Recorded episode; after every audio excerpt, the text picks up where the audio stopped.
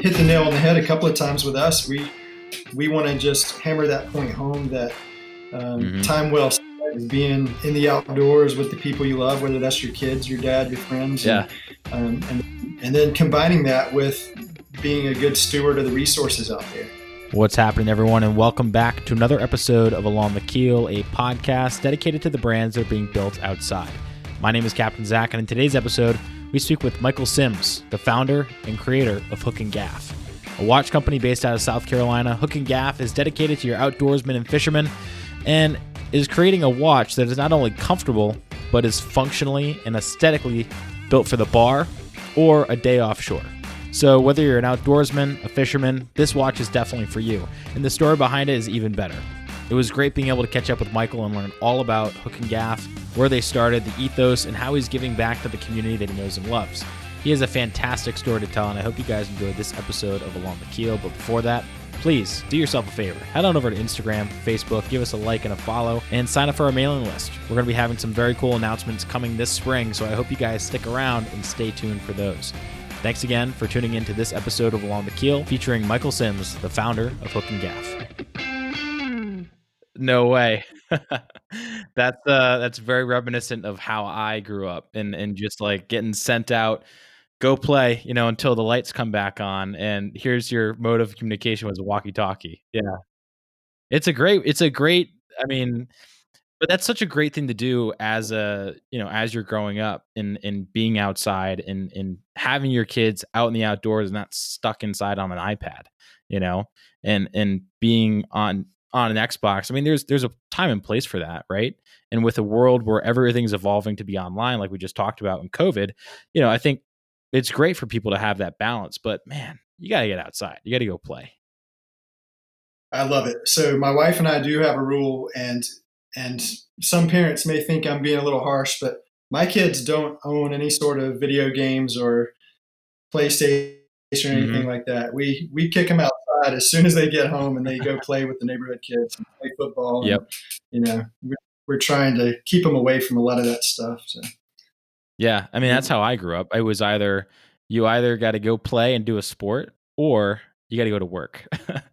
you choose which one do you want to do.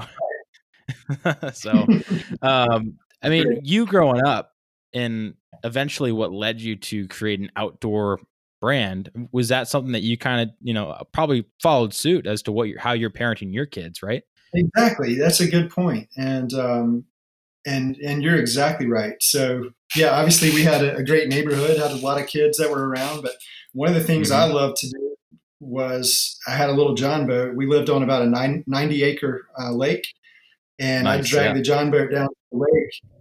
I'd, ride the bus home. My dad started letting yeah. me go out in the John boat by myself, starting in like the fourth grade. I don't know if I could get away with that now, but I was out there fishing by myself when I was in the fourth grade, and um, that's awesome. That's where I taught myself to throw a bait and, and do all that kind of stuff. Yeah, yeah, I can. it's funny. I can totally relate to that because uh, probably about the same around the same age, I had a little dinghy with a 9.9 engine on it, and that was that was the toy. You know, it was hey, do you guys? Yeah, yeah everyone was everyone was like, yeah, do you want to go play? You know, video games? I'm like, no, I'm gonna go see as how far I can get and how far I can push the limits without killing myself. yeah. So I, I, had a trolling motor. I had a little Minn Kota trolling motor and a car battery, and somehow I dragged that thing into a red wagon pull it down to the boat so I could motor yep. all over that lake with that little motor. That's awesome. Now, was this in South Carolina? Yes. So I grew up in the upstate of South Carolina. And when you say mm-hmm. upstate, we do have the Appalachian Mountains that run through that corner there. So I grew right. up bass fishing, grew up trout fishing, and ended up doing um, spending a little bit of time on the coast. So I learned how to do mm-hmm. some inshore fishing down there and offshore stuff with some of my buddies. And now we live right in the middle part of the state. So I'm about an hour and a half from both sides. So it's the best of both worlds, That's really. Yeah, exactly. Mm-hmm. Yeah. So are you, do you spend most of your time now kind of bouncing between the two? Or is it uh, staying kind of in the middle and then pick and choose what you're going to do on the weekends? Yeah, I'm pretty lucky. So um, we live underneath the Lake Murray Dam. And Lake Murray is almost 200 feet deep at the dam really? and the water that they let out yeah, it's it's. Uh, I think uh, at one point it was one of the top two. I don't remember. There's some stat on it being one of the deeper lakes. Um, mm-hmm. when they built the dam um, and, and, built this river, or they, they allowed the Saluda River to flow out from underneath, that water, even in the summertime, rarely gets over like high 50s, even when it's 100 yeah. degrees outside. So we have a sustainable trout fishery here in Columbia, South Carolina, which a lot of people don't know about. Um, mm-hmm. So I can literally walk out my back door and walk through the woods there, and I'm in the river in like five minutes catching trout, which oh, is man. pretty neat. Yeah, that's a pretty sweet spot. Now, so do the do your kids get the same opportunity to go out in the John boat and and go fishing down on the lake, or is that not not yet? Yeah, no, we we do the same thing. So I have a, a flat boat that I'll pull down to Charleston or Beaufort, and we'll get out on the water mm-hmm. down there. Uh, and my kids, this water is a little dangerous behind my house. It's a little deep and it flows pretty mm-hmm. fast, so they're not quite big enough to, to wade.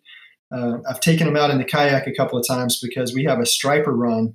They come up from the lakes, come all the way up into the mm. river in the spring and the summer, and um, you know they're trying, they're spawning basically, and right. uh, and they'll hang around all summer, and we can catch them all summer. It's, it's pretty fun. So you can catch stripers on the fly too, right behind the house. That's pretty wild. That's it's funny because Rhode Island's so um, you know so synonymous with striped bass, especially um, out by Block Island. So the the striped bass, I think we spoke about this a little bit last time. Was the striped bass being the equivalent to to like the the redfish in South Carolina almost? You probably fish for them the same way. So when we're fishing inshore for for redfish, it's almost mm-hmm. like, like bass fishing. I mean, it's yeah. It's like bass fishing the lake. It's very similar. Uh, then you can go out there for the big bull reds out there on the jetties and in the deeper water, which is mm-hmm. where you catch your bigger stripes usually. Um, yep. Same deal. Yeah, it's pretty similar. Yeah, you know, it's I always find it to be cool, like the the differences in talking with guys like you who are into fishing, and you know, I I I love fishing. I'm not, I mean, I'm not a huge fisherman, but at the same time, growing up in Rhode Island, you have to do something on the water, right? It's just like a necessity. Um, but the differences in, you know, how the same kind of concept and, and, culture exists around a type of fish, and really, it's it's the same. It's the same vibe you get depending on where you go, but it's always revolving around like one fish. You know, for like in in Hawaii, it's the it's the marlin you know in new england and in the northeast right. it's the striped yeah. bass yeah. you know down by you it's the redfish like every every region of the world has this one species that is just synonymous with their culture you know and it's just like this i don't even know how would you describe that yeah i don't know i, I get exactly what you're saying you, you can move around and, and what i find kind of interesting is that in most cases the tactics and the you know the, the types of things that you do to, to catch that type of fish can sometimes translate. Um, mm-hmm. Obviously, if you're going off for marlin, that's a little different. But you know, some of the things you do for, say, smallmouth in upstate New York might be mm-hmm. kind of similar to what we're doing down here for for you know, striper on our lake, like landlocked striper or something. Right. You know, so um, I, I find it interesting when I watch these shows with Carter Andrews and some of these world class yeah. anglers yep. that travel all over the country, and they're they're doing a lot of the same things. Um, and then you know sometimes they'll switch up lures and things like that. Like you you mentioned Hawaii. One thing that's unique mm-hmm. about Hawaii and marlin fishing is that they troll big lures. You know they massive they troll the big dogs, massive lures, right? Um, yeah. And then you get over here, and sometimes we're we're tossing or we're using you know live not live bait, but something that we caught and uh, mm-hmm. you know a, a, skipjack or whatever the heck they're using out there for for catching uh, marlin on the yeah, east like coast. ballyhoo or yeah, yep. Ballyhoo, we call ballyhoo for dolphin and and, and uh, always ballyhoo for dolphin on the mm-hmm. east coast, and then yeah, and then you go to the Gulf and they're doing something totally different. They just have different types of bait fish, I guess. Yeah, yeah, but at the same time, it's it's all the same. Like they're all just they're all fishing, right? They're all out there. Like there's yeah. the the idea of being like this outdoorsman and and just no matter where you are in the country, whether you're in you know the middle of the ocean in Hawaii, which by the way, when I went out there and I started fishing and doing some uh, doing some pelagics, you don't have to go that far offshore. It's you know as soon oh, yeah. as you leave the harbor, you're already dropping your lures, right? Like yeah. you're 500 feet out of the breachway and you're in like a 2,000 feet of water. It's mind blowing. Whereas yeah. here, amazing on the East Coast, it's wild. It's wild. And then you know, at least here in New England, you got to go, you know, at least 50 miles offshore to go grab a tuna. I mean, oftentimes, sometimes they'll they'll come in shore, you know, often during different parts of the year, but I, I think that 50 mile mark is a pretty good gauge. But you know, back to the whole idea of just fishing you know and and just being out there being out in the outdoors and being a part of a, a greater cause and collective you know for many different reasons some conservation some subsistence you know? It's that ideology that you know although we have to go to our nine to five we have to work we have to make money and put food on the table like we can escape and and go be out in the outdoors. So i guess for you growing up i mean how important was that not only from a recreation standpoint but to where it kind of molded you into who you are today? Yeah i would say you know some people have a form of meditation that kind of quiets their mind and their soul and, mm-hmm. and being outdoors is basically that for me. Yeah. you know, that's it in a nutshell pretty much you know. I feel most at peace if it's you know me and you know my kids or my dad or my brother and we're out there just you know whether we're playing golf whether we're fishing or you know shooting doves in the dove field it's just being mm-hmm. out there. And, and i think most most avid outdoorsmen have that same mantra and feel the same way. Yeah, yeah, absolutely. And it's funny like I, I i feel as though sometimes that gets lost in translation you know a lot. And there was a there's this idea that although you're going, you know, you mentioned dove hunting, right? Or, you know, I mentioned mm-hmm. fishing and you can apply that to whatever outdoor recreation you can do. There's this idea that, you know, it's almost more take than it is give, but it's actually the complete opposite in most cases. You know, it's, it's, it really is the guys on the front line in terms of uh, conservation are the ones that are avid hunters. You know, you can't, Absolutely. I mean, you can go talk to any uh, environmental law enforcement agent out there or any park ranger and i bet you they'll, they'll, tell you 10 stories about their best catch or best kill or you know and it, and it was never about the the catch and kill of the animal or the fish. It was about the journey of getting there and about enjoying the outdoors. Right. And you, you spoke about conservation and, and how we we're almost all of us are mainly concerned about that and making sure it's there for the next generation. I mean, that's the mm-hmm. the idea behind that. You know, um, not only do you want to make sure it's there, the resources are there, that you're harvesting correctly, and that we're looking at these limits hard. Um, I love our DNR guys here in South Carolina, mm-hmm. and I, I, know some people may think think differently about their DNR guys in our states, but yeah. I tell you here that they really work with the recreational guys to make sure um, through through surveying, constant surveying. Mm-hmm. You know, uh, they're they're asking us questions. Like I got one the other day about uh, our flounder catch because we've hmm. seen our flounder fishery on the decline over the last 15 years or so, and through their same program in these different in these different areas of South Carolina, they've discovered uh, their catches are getting smaller and they're you know they're not getting as many flounder. So we're right. uh, you know we're trying to figure out if it's commercial or if it's recreational or if it's a combination of both that are putting these fish on the decline. But um, they're doing a great job with that and trying to get it you know get get the ship righted before it's too late. And I'll tell you, they did a great job with mm-hmm. the redfish because at one point we'd almost wiped those out too. Now, right. you know, that's pretty much all you catch in the creeks. It's fun. Yeah. So they, they yeah they know what they're doing and, and they really are you know looking out for the betterment of um, the next generation being able to get out there and do the same thing we're doing Right, absolutely, and then and then giving that opportunity to then educate, right? And these guys are out on the charters, and, and people like you that are creating companies such as Hook and Gaff, you have this opportunity to to you know perpetuate that through your messaging. You know, like most guys that are you're going on a charter with, they could tell you the ins and outs of these, you know, flats and and and currents and winds and tides and just the whole gamut.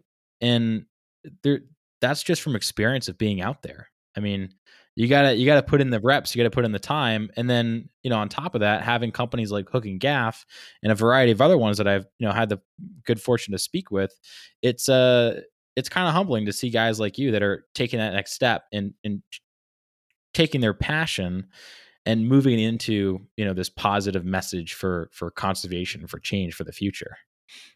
Yeah yeah and and you've kind of hit the nail on the head a couple of times with us. We we want to just hammer that point home that um, mm-hmm. time well spent is being in the outdoors with the people you love whether that's your kids your dad your friends yeah. and, um, and and then combining that with being a good steward of the resources out there. Yeah, right. that's exactly right yeah, and and that's such a good pun too. Time well spent. it was a watch company. So you know we've we've spoken a lot about kind of you in in in the conservation side and like what Hook and Gaff stands for, but you know you you start from loving the outdoors. You went to Clemson University. Is am I correct about that? Yeah. And then That's what did you go yeah. to Clemson? What did you go to Clemson for? Two things. I was there on a golf scholarship and I also uh, was an engineering major. So okay, um, I got an I got an industrial engineering degree while playing golf at Clemson, and we ended oh, up winning the national championship in, in uh, 03, which was my senior year, which is pretty awesome. So that is awesome. I, I, played with a lot of guys that are really good. I mean, they, there's a couple of them that are still out there on tour, and I'm I'm approaching 40 years old this year. So uh, I think I counted the other day that I played with at least, uh, let's see, I think I counted eight guys that played at least one year on the PGA Tour that were on my team. Really? Wow. Yeah. That's pretty wild. So any yeah. any like big name guys that are notable or what's that? Yeah, yeah. Um, yeah. Yeah. Unfortunately, I was not one of those, but uh, let's see. We've got uh, DJ Trahan is still out there. Mm-hmm. Uh, Jonathan Byrd, he um, he's okay. out there. Lucas Lucas won the U.S. Open back in 09 at Bethpage. Okay. Yeah, he's yeah. probably the most notable. He's a major championship winner. Yeah, that's kind of interesting that you. I mean, you know, being down in South Carolina, golf is. I mean, I find I don't know, I could be wrong, but down south, golf seems to be way more prevalent. I mean, I, I lived in Florida for a little bit up by Jacksonville, right next to TPC Sawgrass, and that was the thing to do. You know, like it, when the when the PGA yeah. Tour came to town, it was you're going to the practice practice runs. You know, you're going to watch. And at, growing up as a kid, I was like, well, this is weird. I like I coming from the Northeast, golf was never really even in the picture. You know, so is that a big yeah. part of your life growing up then? Oh man, yeah, we're we're an hour and a half away from Augusta National, so I think you know most dads have a plastic club in their kids' hands when they're like three years old if they're born in this area. yeah, the nature of the beast. Um, yeah, yeah, we've got a lot of golfers like you said, and we have an appreciation for the game and the tradition, and I think mm-hmm. you see that watch the Masters or or even watch Harbour Town compared to like the tournaments in Scottsdale and other other places mm-hmm. and the way they the fans are, are you know respectful of the players on the right. on the course versus being kind of rowdy. You know, sometimes they get a little little rowdy up in uh, at Bethpage, for yeah. example. That was wild. Got a little rowdy up there. Um, yeah, nothing wrong with that. Yeah, just no. I mean, you got there's, there's time and place. yeah, there's time and place. But you know, it's kind of interesting. Yeah. Like, there's a lot of I I feel like in and I'm not really a big golfer, but I, you know, I guess my form of golf would be going to the skeet shooting range. I'm a member to the local club and like I go at least once a month. You know, that's kind of my version of golf and in some senses it's probably relatively similar, but I think there's a lot of carryover from the golfing and creating a business you know and and the patience and just the consistency and the reps it takes to become good at golf you know? I i compete in in the sport of weightlifting and and that is very similar to golf but i think in any sport right? It's this idea of of patience consistency and time and and just showing up you know? And so i can imagine that was probably a big part of your time at clemson to then become a national champion i can imagine yeah, I would say that. Um, I would say that just the game in general teaches you to. Obviously, sometimes you call penalties on yourself. You know, we all hear Mhm. that in association with golf. Your ball moves in the middle of the woods when you're moving a leaf. Are you going to call that that shot on yourself, or, or are you going to hmm just act like nobody saw it? So it's a game of integrity and honor. Um, it's a game of patience, and and I say that in the most humbling way because you're inevitably going to get a bad break in an 18 hole round. You may get Mhm. two or three or four, and you've got to be able to come back from those. If you hang your head and, and cash it in, um, then number one, you're not being a good teammate. If you're playing on a team and you got four other guys that are relying on you to post a score, um, but number two, you just got to have some resilience, right? You've got to be Right. You know, that's life. You're going to catch some bad breaks. You got to pick yourself up Mhm. and get back Just after keep it, moving. right? and, and Yeah. learn from it. Yeah, try to figure out what you did wrong and don't do it again. Right, So- right. Yeah, failures is, is just an opportunity to learn. So when you were kind of starting out and you graduate from Clemson, what did you immediately start Hook and Gaff or was there a process into getting into what would become the company? Yeah, that's a good question. So um, the the sh- well, this will be a long answer. Uh, I used to wear a watch. Yeah, I used to wear a watch when I played golf, and that was kind of weird then because not a lot of people wore watches as a you know 18 to 21 year old when you're playing golf, but I did, Right. and I created a permanent callus in the back of my my left hand from where that traditional crown would just stick in the back of my Yeah. hand, and and in the industry we call that wrist bite. So if the crown digs in the Hmm. back of your hand when you're active and you're building that wrist back, we call it wrist bite. So I had a thought as as an engineer in college. I was like, how easy would it be to just flip the crown to the other side? It can't be that difficult. Uh, it turns out it's a little more difficult than just flipping it upside down. Of course. Um, I learned that I learned that the hard way as I did a little research. Uh, but but I had the idea way back then, and, and it was just an idea. That's all it was. And when I got out of school, I went into the insurance business for about five years. My wife went into the restaurant business, and hmm um, we were kind of kind of racing a little bit to see whose career was gonna was gonna turn out better. Uh, because I was stationary for the most part. I was building a business there in the upstate, Yep. and she was going to have to move. She was going to have to move with her job if she got an opportunity. So she did end up getting an opportunity, and we did move with her job down here to Columbia, and Mhm. that's when I started Gaff. I just started a new new thing. I, I helped her for a couple of years in the restaurant, and and I, and that's when I was doing my research. I was contacting suppliers, having prototypes made. Um, that's when I partnered with my with the co-founder of the business. His name's Gash Clayton. He's a good Mhm. buddy of mine from high school and college. He is a um, trained graphic designer, but a self-taught artist, and he is amazing.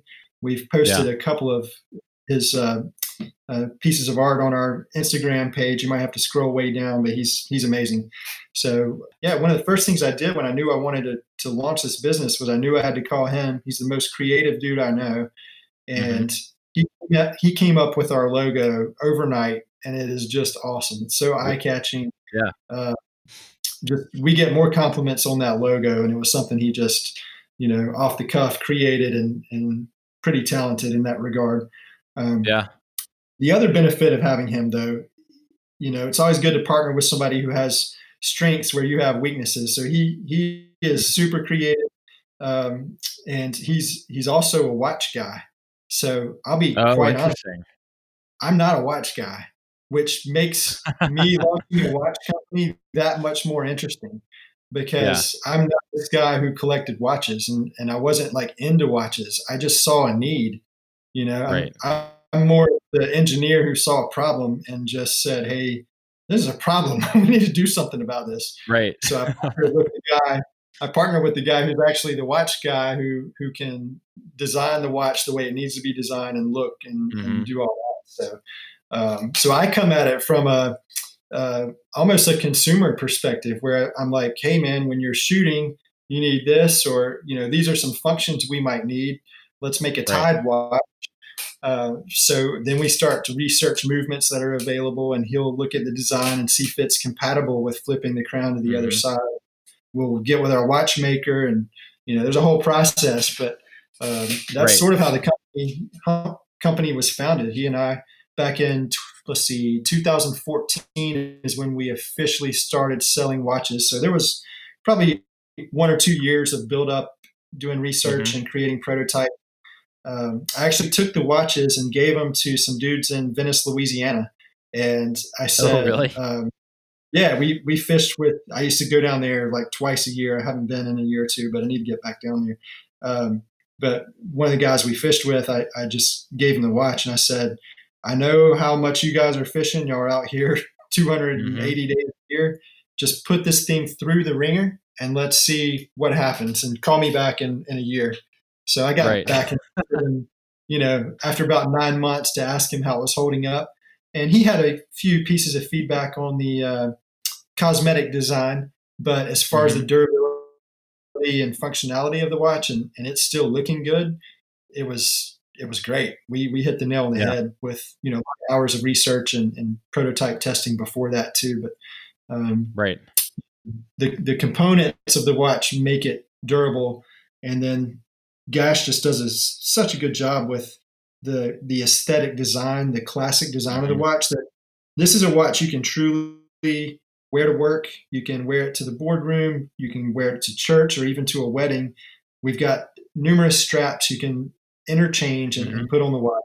So you can put a, a, gator strap on a watch and walk into a boardroom meeting, and then you throw mm-hmm. your Navy dive strap on it, and you go, you know, uh, snorkeling and trying to scoop up some lobsters in Key West right. the next weekend. You know, it's pretty cool. Yeah, yeah. You yeah. know, that that's why I was so intrigued by what you guys were doing. You know, because it was a watch, and and I, you know, quite frankly, I'm not a watch guy. And for that same reason that you made a watch because, you know, as an as someone who's always outdoors, who's an athlete, who's running around doing stuff, I, I you know, it was just binding up on me and it was it was hurting me more than it was helping me, right? And after a while I was yeah. like, oh man, does anyone really need to know the time anyway?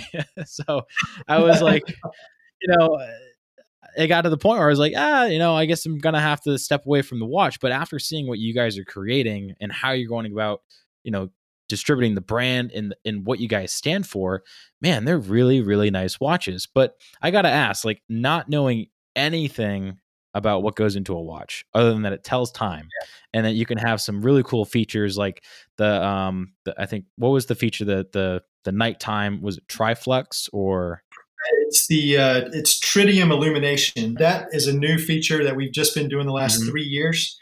Um, we saw a little bit of a gap in the market there because a lot of the European countries are outlawing tritium. Tritium is hmm. radioactive. It's uh, oh. and, and for that reason they're outlawing it. But it's in a you'd have to eat this stuff for probably ten years for it to have. right, it's like mercury. Like you need a little bit. Yeah, yeah it's like exactly. It's exactly the same thing, pretty much, as far as that's concerned. But it's it's trapped in a little tiny glass vial, and mm-hmm. um, and it's placed on the dial. So we put those on the hour markers in our hands to, to illuminate the uh, the dial, and mm-hmm. uh, and and you can see the time. You know, when you're loading the boat or you're climbing in the deer stand. Um, you know, a lot of times you got to know when first light is if you're hunting, mm-hmm. um, things like that. So yeah. um, that's been a real game changer with our anglers and our hunters because a lot of the guys that are that are uh, fishing too, they're they're usually launching in the dark if they're mm-hmm. in tournaments. You know, I fish a right. few redfish tournaments here, and, and um, we're always in the water probably 45 minutes before first light, mm-hmm. and uh, helps to kind of glance at your watch and know what time it is. Right. I mean, can you ever? Can you really even start fishing before you know after sunrise I yeah. Mean, if, if you're not starting before sunrise are you even really going fishing right um, so so the other features that kind of make our watch unique and different mm-hmm. um, one of the first things gash and i talked about was all right if we're going to be this brand for outdoorsmen what mm-hmm. are the few things that this thing is going to have to be it's going to have to be durable um, it's going to have to be something they're going to want to wear Mm-hmm. And I think there there's also that lifestyle element that goes hand in hand with that because you know so many of the anglers and the golfers they live the lifestyle off the golf course too. So yep. if they're going out to eat, you can probably point at that guy and say, I bet that dude plays golf because he's wearing Mhm. Peter Millar slacks and a golf shirt that has a Pebble Beach logo on it, right? Right. So we we knew that we were going to have to create um, not only something that was durable, something that was waterproof. Uh, Mhm. These guys are going to be getting it wet. They're going to be filleting fish. They're going to be spraying off their hands. They're going to be, you know, spear fishing. We've got a world class spear fisher. Um, That's pretty cool. Lives in Hawaii, actually. Oh no way! Do you know what uh, island? Uh, I think he's on the Big Island. Yeah, I need to look Oh. back and see. He and another photographer out there wear our watch, and um, cool. gosh, name escapes me for the moment. He's friends with Carter Andrews. That's how I found out about him. But uh, Okay. he jumped on the boat and, and did some fishing with Carter, and um, just took some pretty awesome photos too. He and his buddy, and uh, and and we got in touch with him. But yeah, so those are the the, the elements that we had to consider with the watch, and and we knew that we weren't going to do digital, and that was the other thing that I've touched on briefly. But you know, we think that time well spent with your loved ones is kind of getting outdoors and escaping technology. So you're away from your phone. You know, you don't want your teenager scrolling through Facebook when you're on the boat trying to catch a fish, or you know, Right.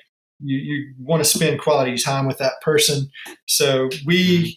We didn't know this for a fact, but we kind of figured the Apple Watch would come along and continue to progress until.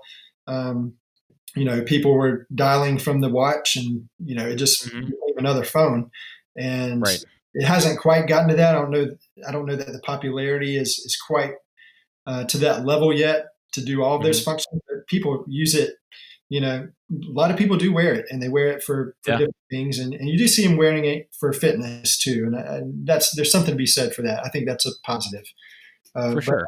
we knew that our watches were going to be analog, and they were going to stay analog we Mhm. just we just like that classic aesthetic. It's kind of a throwback. Um, you could almost call it vintage now because almost Yeah, everything right. really. So Yeah. that was the idea. So it had to be durable, waterproof, and we wanted that classic aesthetic. And then Mhm. the uh, and then the straps. So the straps have to fit that same purpose. So we Right. tested probably oh man dozens dozens of different straps to see if they would hold up. And most of the rubber straps that you find on the market are not really rubber; they're actually silicone. And there were Mm-hmm. Oh, a few- interesting. Yeah, so there were a few issues we had with silicone. Like all the Apple Watch straps, for example, are usually silicone. Like ninety nine percent of them. I don't. I can't think of a company that actually makes a rubber strap.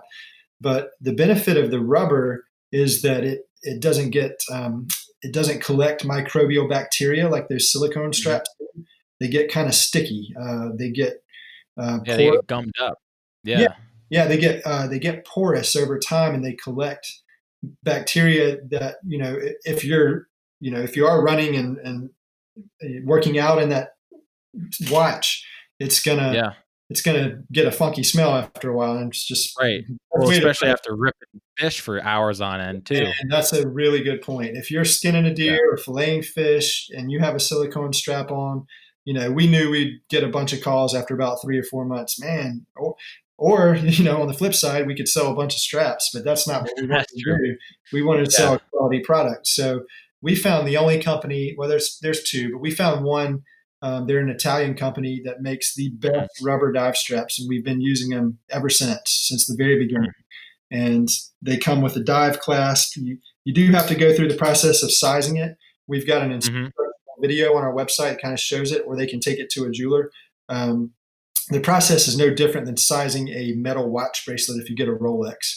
So Okay. you typically have to unscrew a link or two to get it the right size.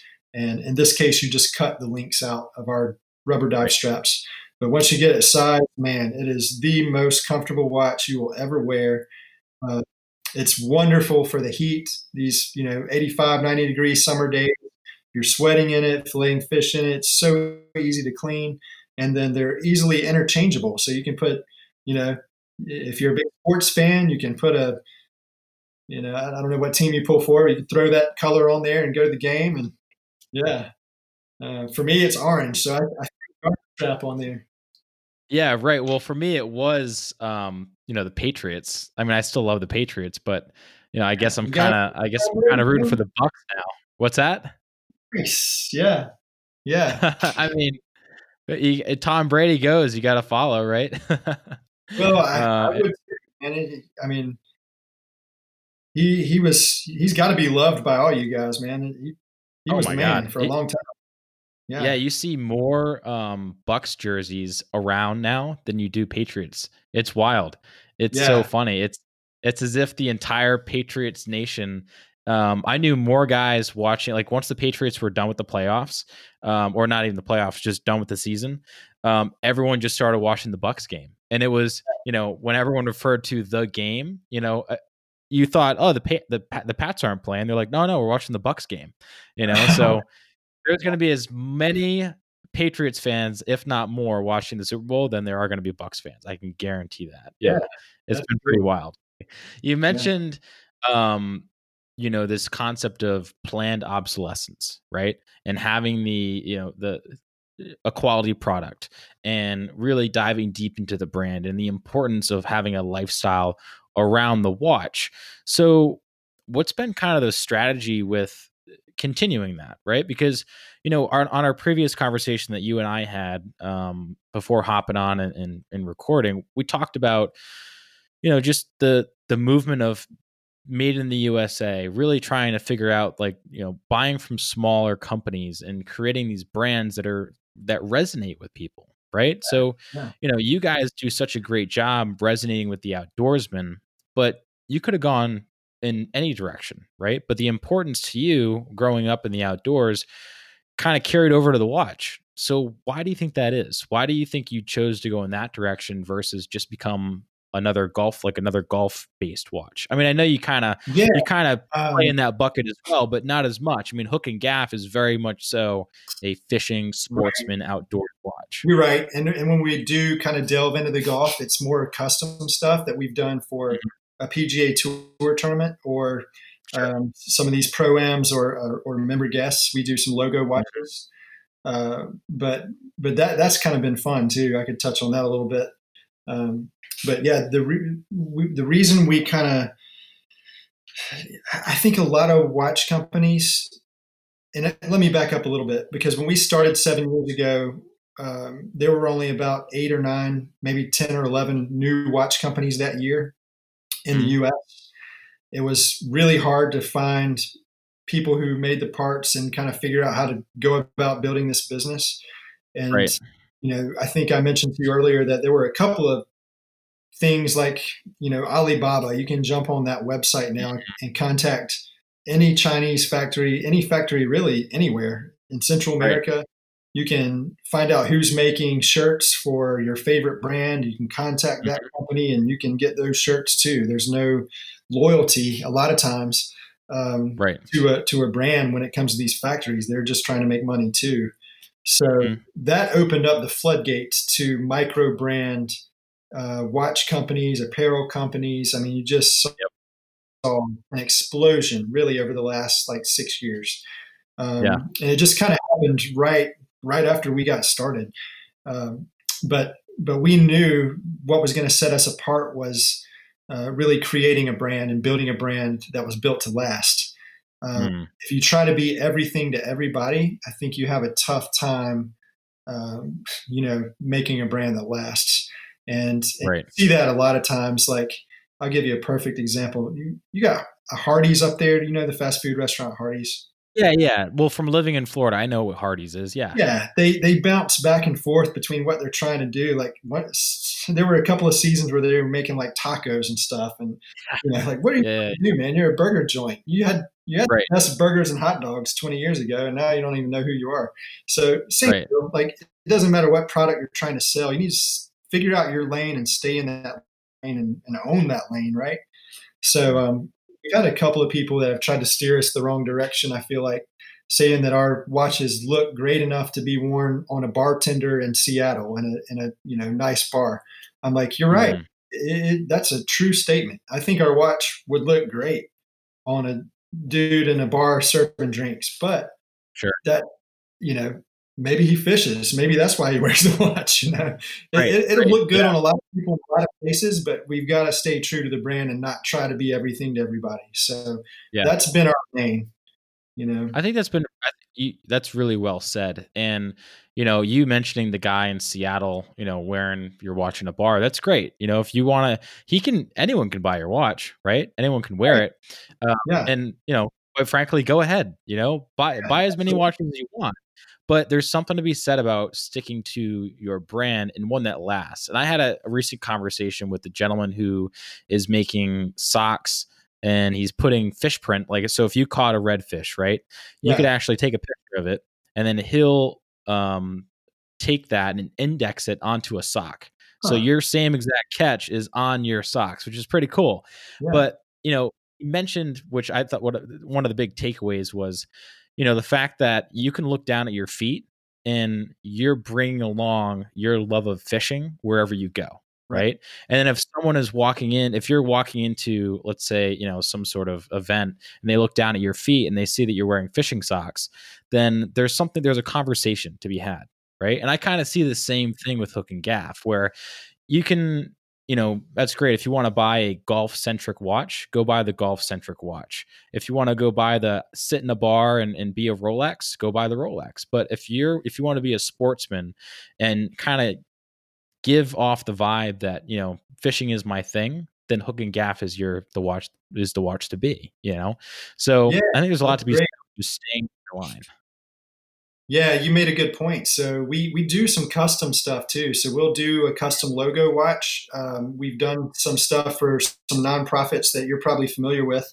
Uh, CCA is one of them. We we worked with CCA in about four or five different states, and oh, wow. we put the they call it the twist fish, the twisted redfish logo on on okay. the watch. So you're right. When those dudes walk into a bar, they're they're sitting down and they're they're actually wanting somebody to notice their watch so they can talk about fishing. Right. Um, right. Same deal with uh, with Bertram. So we made watches for Bertram that makes the sport oh, fishing. Oh, really? Oh, yeah. cool. So these, yeah, they're they're they're really tight family. And Hell's Bay, Hell's Bay uh, skiffs in Florida. So yeah, also another. Oh yeah, yeah. They make the best flats boat that's out yeah, and, and so those guys who wear that watch, they yeah, absolutely, they're wanting somebody to ask them, a nice watch. Do you have a Hell's Bay? Yeah. Why, yes, I do. Let me tell you about it. right? right? Yeah, yeah, absolutely. Yeah, yeah there's a uh, there's a funny meme that I'm picturing right now. It's you know everyone um, a, if a CrossFitter hasn't said, you know, that I do CrossFit within the first five minutes, do they really do CrossFit? You know, it's like this guy holding his breath, kind of like, kind of similar in the sense, right? It's, a, have we talked about fishing yet? Right. So, you know, you, you meant, you're mentioning so many great, um, you know, uh, programs and organizations. And, you know, after going on your website and seeing so many, so much community outreach that seems to be a huge part and importance to hook and gaff where you know i saw you working with that um the 18 year old girl who is out doing work with underprivileged uh, with kids underprivileged kids and then also you know respec and, and doing the um the conservation for the redfish. So you guys have really done a great job of integrating yourself and creating not only a lifestyle brand but you know like we talked about before is like that that giving back that piece that that will then perpetuate and, and not only make your brand last long, but also the very fact that we can go out fishing, right? Yeah. I mean, so like, what are some of these organizations that I've been seeing and the ones that we kind of touched upon?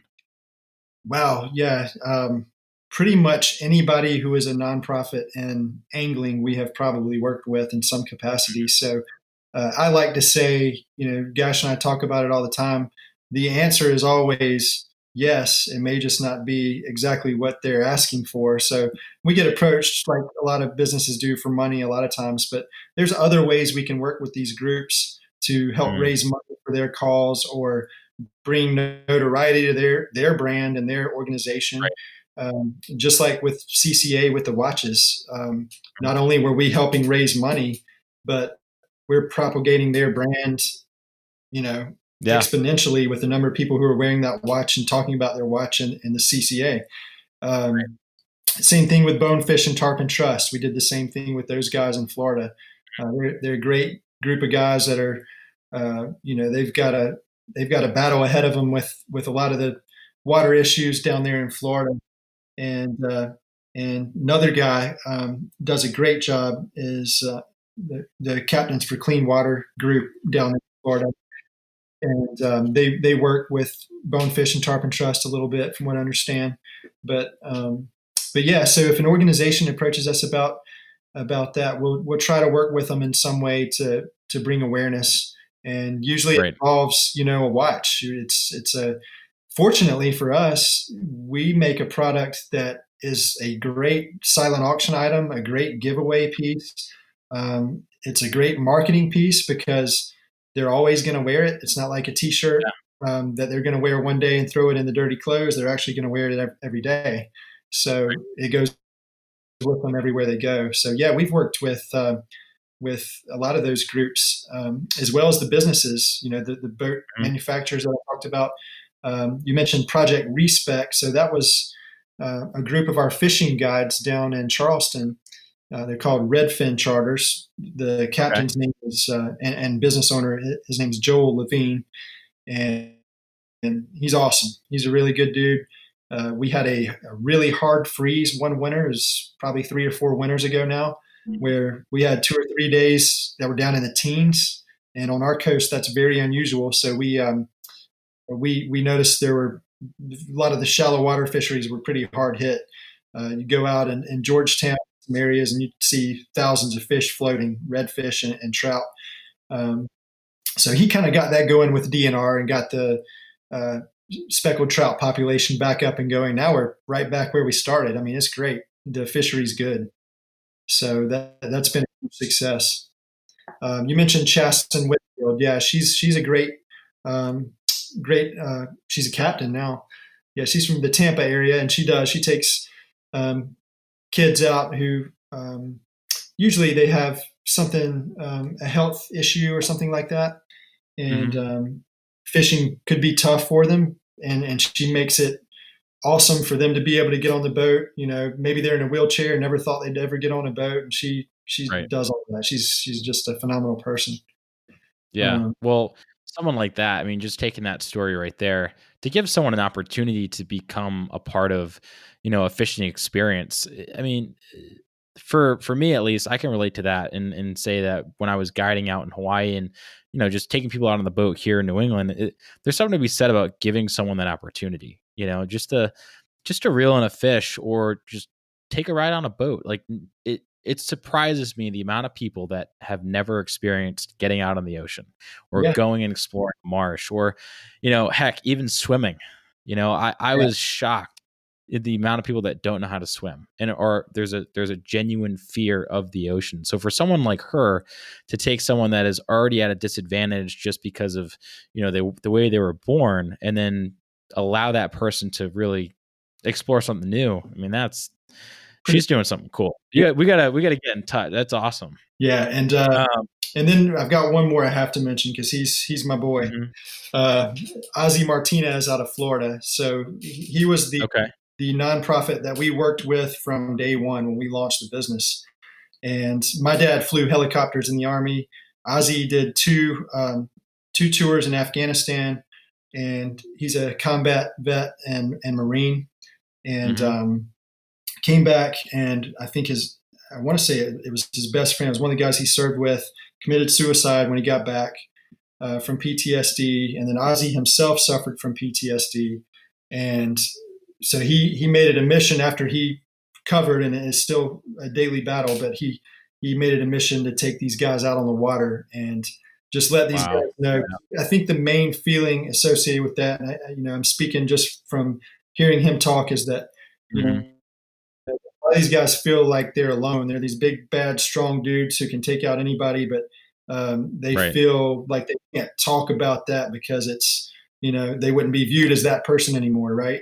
Mm-hmm. Um, there's a lot of guilt associated with people that they've lost over there too. So that a lot of that just ties together, and um, so it's it's therapy at sea, basically, is what it is. So he'll get a group yeah. of maybe eight to sixteen guys, and they may take out several boats. They may have three charter captains that'll take them out. Mm-hmm. We, did a trip off the coast of Charleston um, a couple years ago in May, and took out I think it was about 12 guys that were uh, oh, combat. Oh, awesome.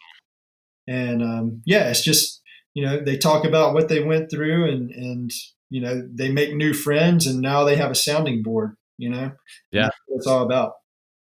Yeah. You know, I've talked to um, two organizations now. One, Operation Real Heroes. The other one um, is affiliated with Last Mango and um, Jimmy Buffett's organization. Um, it's called Freedom Fighter Outdoors and it was started with uh, by um, Captain Vinny Lasorsa. And they do the same thing, taking veterans out. And after speaking with those two organizations, they both have their just different twists on things and how they do it. But you know, at its core, it's it's just taking guys out fishing. You know, and and it's not about the fish right? It's it's always about the stories being told the connections being made and that's exactly what i'm getting the vibe from hook and gaff you know? It's like yeah. it's not it's not about the watch right? Like i think we both agree on that. It's about the time well spent which right. i think is a great saying and it's an awesome pun at the same time.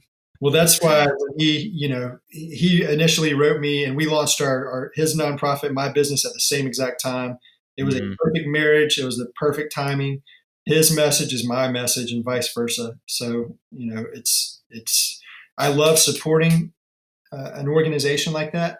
It's never going to yeah. be a, a, huge organization. It's not going to be um, what's the one I'm trying to think of, uh, Wounded Warriors or anything like that. Mm-hmm. Um, yep. yep. You know, been, you know, those are great organizations, but the bigger you get, the more you know, the more bureaucratic and, and I wouldn't say waste, but they have to spend money on management and things like that. Not all the money right. goes toward vets, right? So right. that was Ozzy's main thing. He's like, man, I want 100% of the money that flows through this to go right back to the vets. And I'm like, right. man, you're my dog. Let's do this. So we've yeah. been supporting him from day one. That's awesome. How is your collaboration with them? Like, what does that look like? Yeah, so he tries to do several trips a year, um, and mm-hmm. he's even started getting into a couple of golf tournaments.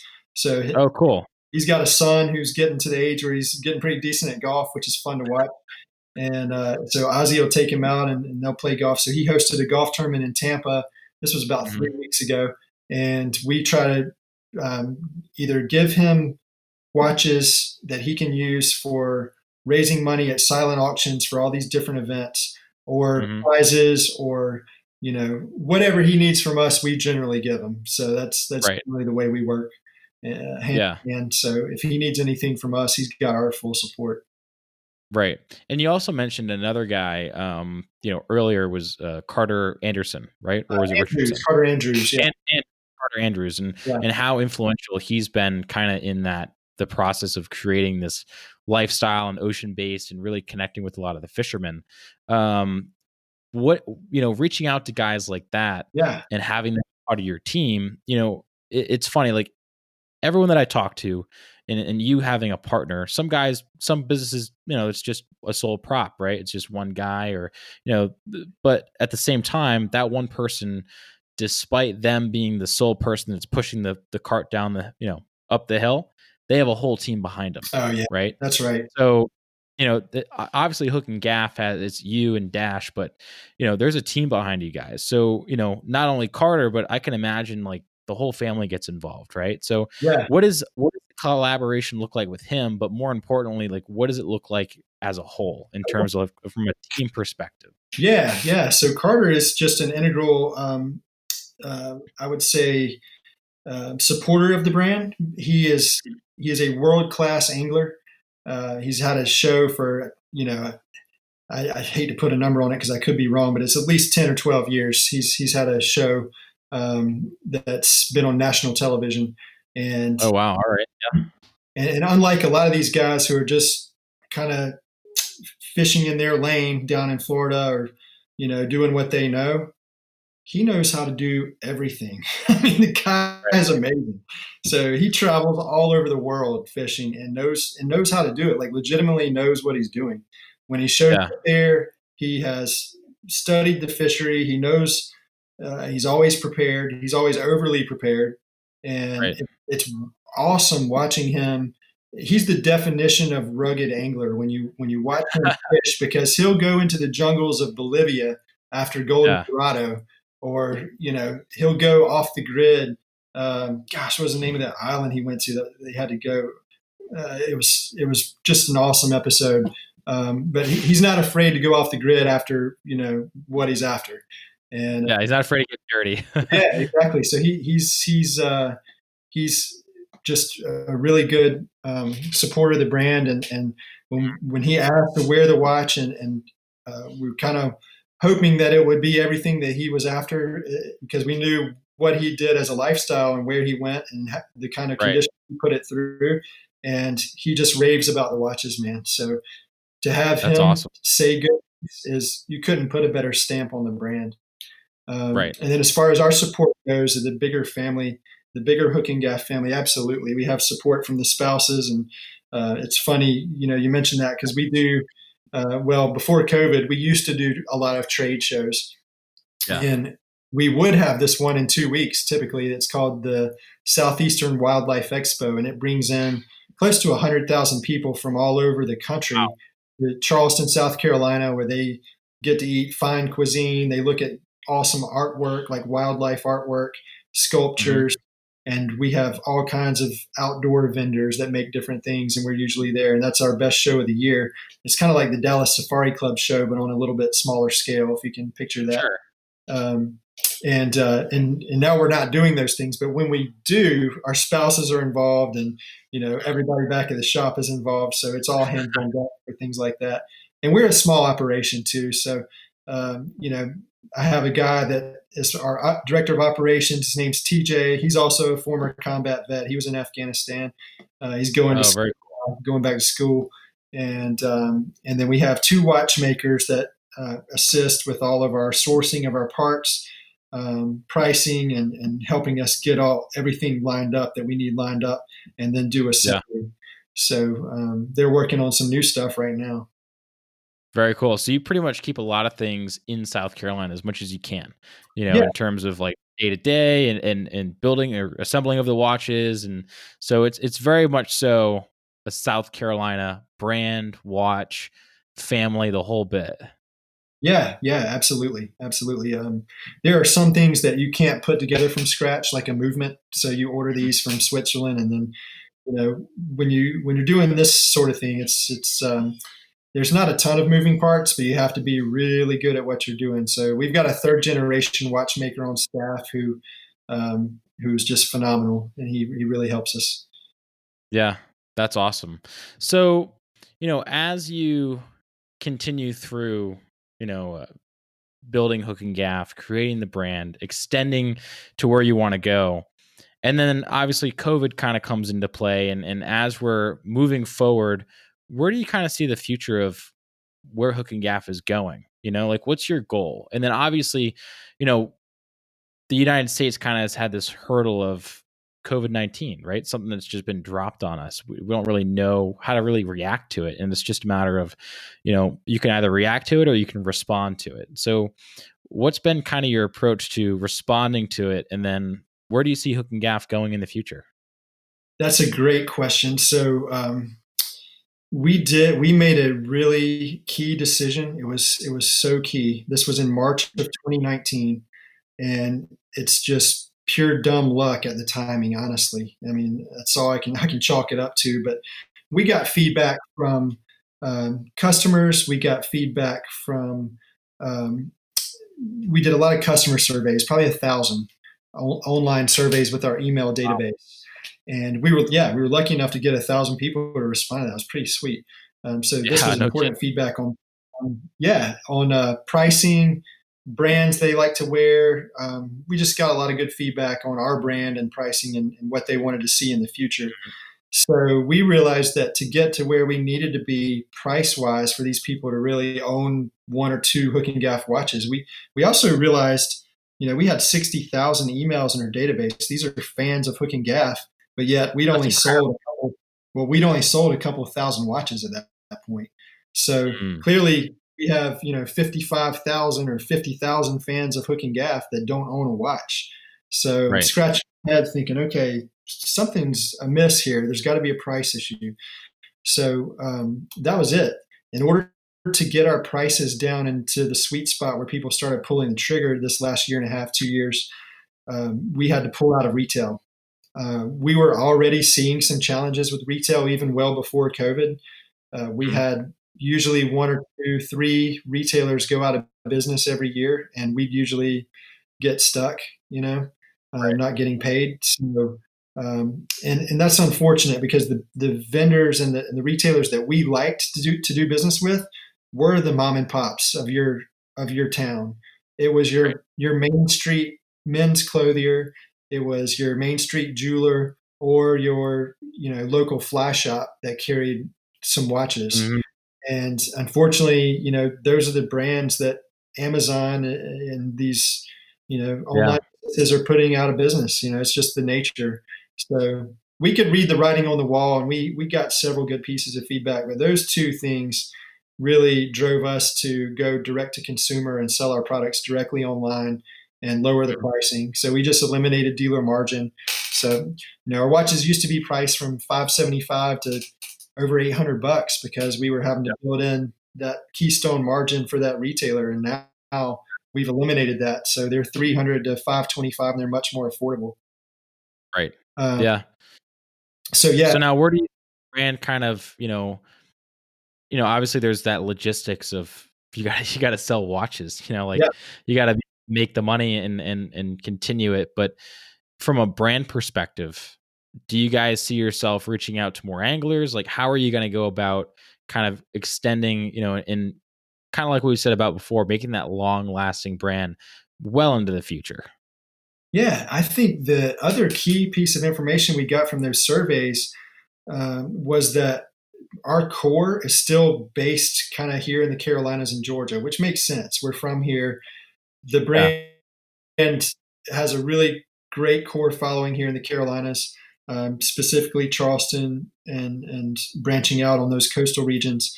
And then once you get outside of that, you know, it's we're still shipping watches to Texas and New York and other places every day, but it's just not as prevalent.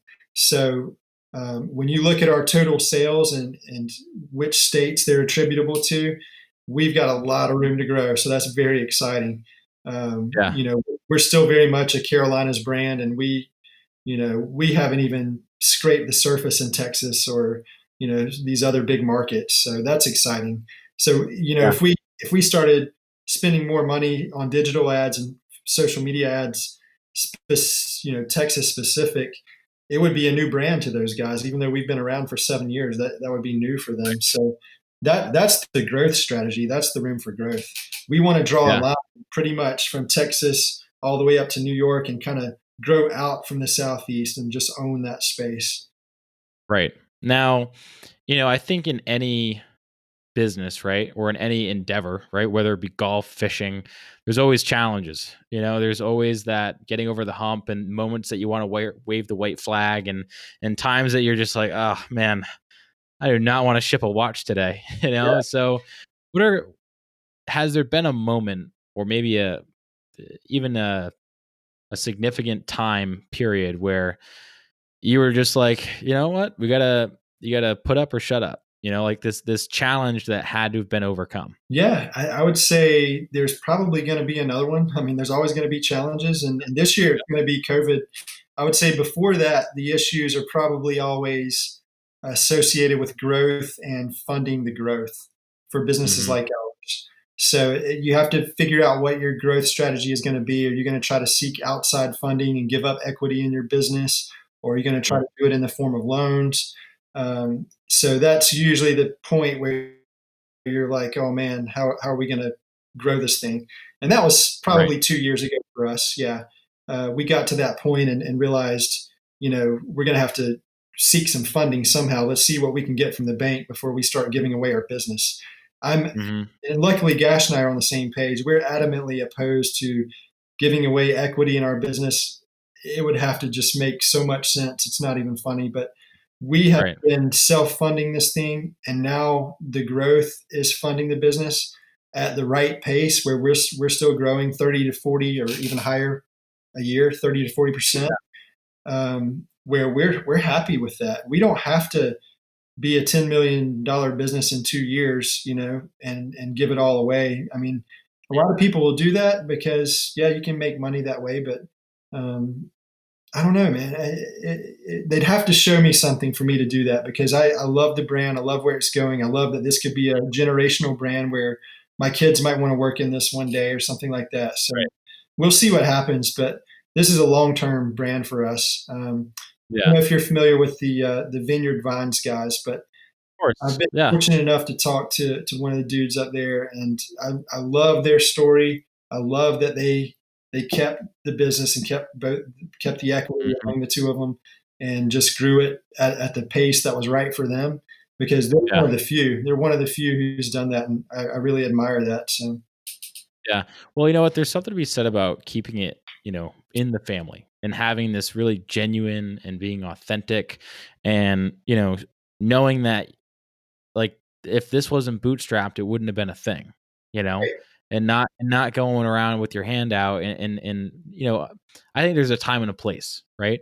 Yeah. Obviously, it, when when you, when there's a need to grow, you need to grow, but if you have the ability to go ahead and just you know pull up your bootstraps and go for it then i think that's the way to go and then grow organically and like you said you know you've been growing at a rate where you know eh, the the growth is being funded by the business and at the same time it seems like in a way the brand is kind of doing the same thing you know it's you're growing with your customer base and you're not growing for your customer base right. you know and, and trying to fill that fill that gap essentially so yeah. yeah it's super it's a it's it's really cool to hear that and keeping it within south carolina and your efforts to do as much as you can with a lot of the other community it hook and gaff is just an awesome awesome brand. So, you know, br- br- yeah, no problem. It, it, really is. I mean, from the design to everything, I was I'm really impressed when I got to stumble upon you and, and honored to be able to talk to you about it. So, you know, as we come into port, where can kind of people get to know you, learn more about the company, buy a watch? Where can they learn more? Yeah, our, our website's pretty simple. It's just hookandgaff.com. Um, spelled out H O O K A N D G A F F. Uh, same thing on Instagram and Facebook. Um, we have uh, our photographer Justin Hodge runs our Instagram. He's a professional photographer. He travels all the time. He just got back from, gosh, where the heck was he? He went to, um, you go to Costa Rica? No, he went to Guatemala. He went to Guatemala. Um, terrible. Yeah, no, terrible right? job. Yeah, Guatemala. I went out to the Midwest to shoot ducks and geese, and uh, he's just always getting some incredible shots. And he he kind of manages that for us. Uh, we also have a, a, bunch of other guides that that wear the watch that are also professional photographers and take photos and stuff. So, oh, um, you want to see some really cool stuff and kind of get a feel for what we're all about. Our Instagram page is is is it. It's it's yeah our our guy Justin and, and our other guys that wear the watch actually living the brand. And yeah. Uh, but yeah, we'd love to have anybody check out the website and uh, check out Instagram for photos and, and see if there's anything there that you guys like. Yeah, absolutely. Well, one more question before we go. The hook, the name hook and gaff. Yeah. Right. You know, obviously, if you're an angler, a hook and a gaff. I mean, they're synonymous with one another, right? You kind of need you, you, catch a fish, you hook it, and then you get a gaff to get in the boat. Is there any yeah. significance in why you chose that name? It's that's a really good point. Or does and it sound good? Because it sounds great. well, yeah, there's two things. Number one, every one word name has been taken and trademarked. So you have to that's the reason you see these two word names all the time for these businesses. So right. when we were coming up with that name, I, I was thinking of two things that were synonymous with each other that would look cool in a logo. Well, mm-hmm. Gash took the hook and the gaff and kind of made a, a Swiss looking cross out of it because we use Swiss movements in our watches. Yeah. yeah looks very familiar. Yeah. yeah we've kind of gotten away from from marketing, you know, the Swiss movement because um, quite frankly, a lot of our outdoorsmen just don't care whether it's Japanese, Swiss, or anything else. Um, and, and, we're kind of a Carolinas based brand. So we do use the best movements in our watches. We use Swiss movements, but that's a great question because I actually haven't had that in a while. That, that logo, that's what we had in mind when we designed the logo. It was kind of that red and, and white cross looking um, logo or flag. Yeah. You know. Well, it looks and, great. It, yeah, and furthermore, he put it on the triangle, so it's the the tag and release flag um, yep. that you'd see you know, on a sport fisher. So that mm-hmm. that was the red triangle. That's where that came from. I like it. I like it a lot. well, uh, Michael, man, it was a pleasure being able to pick your brain and, and talk more about hook and gaff. So, uh, just thanks for being on the show. It's been great. Yeah, absolutely. Enjoyed it. Thank you guys. Yeah. yeah thank you. Take care. Thank you guys for tuning into this episode of Along the Keel. And I was really excited to be able to share the story of Hook and Gaff and uh, just Michael himself. He's a great guy. It's a wholesome company, and uh, the watches are great. They're aesthetically pleasing, and having been using one and wearing one for the past, I would say, about a month now, I can say they are definitely durable and rugged and have spent many hours out on Narragansett Bay with me so far, and I will assume many more to come. What I really liked about Michael's story was the wholesomeness in his company and his ethos and how he goes about his day. You know, he uh, we started off this podcast and he got interrupted with a walkie-talkie battle between him and his son, uh, who was outside playing, and it was just it was uh, it was a perfect introduction into who Michael is as a person, and it was uh, it was fantastic. You know, I can remember growing up and doing the same thing with my parents, being outside and talking on walkie-talkies out in the woods while I was out playing, and it was just that uh, it was a little bit of a nostalgia coming back to that. So, Michael, thank you for that, and I hope you guys enjoyed the story behind it. It's a it's a great company, a lot of great things uh, to be coming with Hook and Gaff, and uh, one company that I hope you definitely will check out and support. So I hope you guys enjoyed this episode of Along the Keel. As always, make sure to like, share, and subscribe. Leave us a review. Five stars goes a super long way. If you're on Apple Podcasts, make sure to scroll all the way down, hit that five stars, and let us know what you think about the show if you choose to do so. As well as check out our mailing list. We got some wicked cool things coming in spring of 2021, and I want you guys to stay tuned for that. So you can do that by signing up for an emailing list. Not only that, you'll be receiving some awesome stuff come May. That's right, May, May, May. Stay tuned. Anyway, hope you guys work hard, do good, be incredible, and have an awesome day. Thank you for tuning into this episode of Along the Keel.